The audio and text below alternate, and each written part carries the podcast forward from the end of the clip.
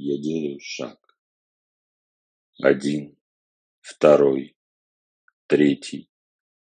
От себя и к себе, вовне и внутрь, к сердцевине своего сердца, туда, где пылает божественная искра, горящая в каждом из нас.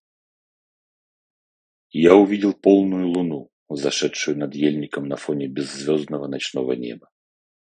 И одна вершина ели, лысая, как будто обгоревшая, на фоне луны напоминает вертикальный разрез зрачка в желтом мертвенном глазу. И вдруг луна мигнула. Картинка скачком отодвинулась от меня. Огромный черный змей смотрел на меня своим холодным, бледно-желтым мертвящим глазом. Смотрел без любопытства, как на букашку забавную. Глаз черного змея закрылся. Все исчезло. Перед внутренним взором промелькнули руны имени вора. И я полетел. Руки стали огромными крыльями, покрытыми мраком оперения. Ноги лапы, голова вытянулась вперед, и я понял, что я ворон. Гигантский и сине-черный, как ночь ворон, летящий куда-то над ельником. В небе ярко светит полная луна, заливая всю округу своим призрачным светом. Звезд на небе почти не видно, воздух чист и прохладен. Немного пахнет прелой хвоей и осенью. И только свист воздуха под моими крыльями сопровождает мой полет. Внизу блеснуло что-то. Кажется, лента реки. Я, ворон, сделал круг, еще раз внимательно оглядел неширокую реку с протянувшимся по ней дощатым мостом с веревочными перилами и снова устремился вперед над ельником. Трудно оценить, сколько занял сам полет, но вот впереди показалась темная, едва различимая в свете луны масса. Приблизившись, я понял, что над ельником величаво возвышается крона громадного дуба, невесть как оказавшегося посреди ели. Дуб такой огромный, что его крона возвышается над елями-гигантами очень значительно. С высоты кажется, что в корнях дуба мерцает огонек. Я, ворон, спланировал на низкорастущие ветви дуба и крепко ухватился лапами за ветку, сложив крылья за спиной. Моему взгляду открылась поляна, почти круглая, в центре которой пылал костер, а под дубом, в его корнях, лежал огромный валун, на котором и сидеть было удобно, и требы приносить тоже. Слетев с ветки на ветку, я огляделся. Никого. Тихо на поляне. Только слышен треск костра, и вдруг я ощутил присутствие. Присутствие мощи и силы, мудрости и знания. Из-за костра ко мне приблизилась еле различимая во мраке мужская фигура. «Что же ты не оборачиваешься назад-то?» — раздалось у меня в голове.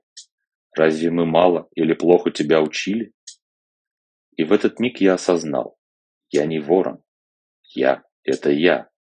Ведогор. Воронья шкура сползла с меня плащом, и перья осыпались к ногам. Я встал с валуна и подошел к костру, силясь в его свете разглядеть помогшего мне мужчину. «Не старайся, не время еще», — услышал я. «Придет время, и ты увидишь меня. Пока же оставляю тебя с твоим другом и хранителем, чьи перья ты носишь». Над поляной раздалось хриплое карканье. Я задрал голову вверх, силясь разглядеть во мраке ночи ворона, но, конечно, безуспешно. Обернувшись, я увидел, что поляна опять опустела, и ничье присутствие больше не ощущается. С неба слетели два ворона и уселись под боком могучего дуба. Один на валун, второй на ветку сверху. Пламень костра отразился в глазах мудрых птиц, и мне показалось, что водоворот затягивает меня внутрь. Я падаю в вороньи глаза. «Кра!» — раздался в голове и вокруг голос ворона. И ощущение затягивания в водоворот прошло. Как будто ворон сдернул пелену с сознания и моих глаз. «Любопытный ты!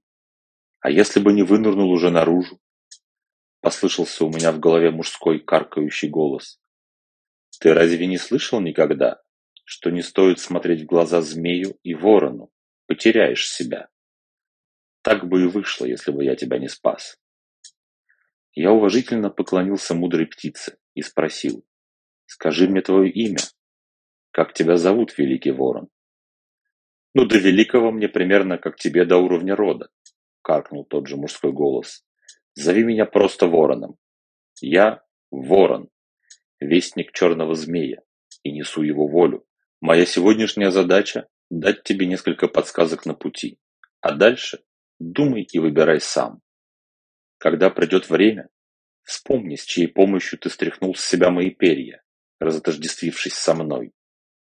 Сливаясь со мной, ты становишься мной. Ты чувствуешь, ощущаешь и осознаешь все, как я. Чтобы перестать быть мной, надо перестать осознавать и чувствовать, как я. Ровно это тебе и помогли сделать. Ты перестал чувствовать, стал думать и сразу сомневаться в своих думах и мыслях. И сразу разделился со мной. Запомни, это очень важно.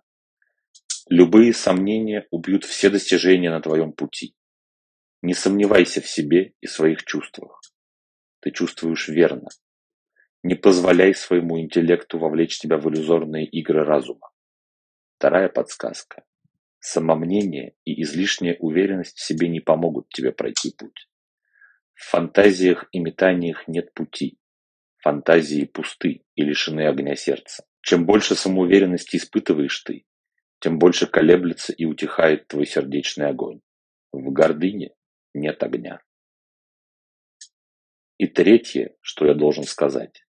Ищи все стороны себя, все стороны своего видогона. Ни одна из сторон не лишняя, все нужны. Именно таким, какой ты есть, тебя сотворил род. Голос ворона в моей голове затих, а сидящий на ветве дуба ворон перемахнул ко мне на плечо, немного потоптался по нему и с силой подпрыгнул в небеса, раскрыв с хлопком свои крылья. Я упал навзничь в костер и очнулся в своем теле.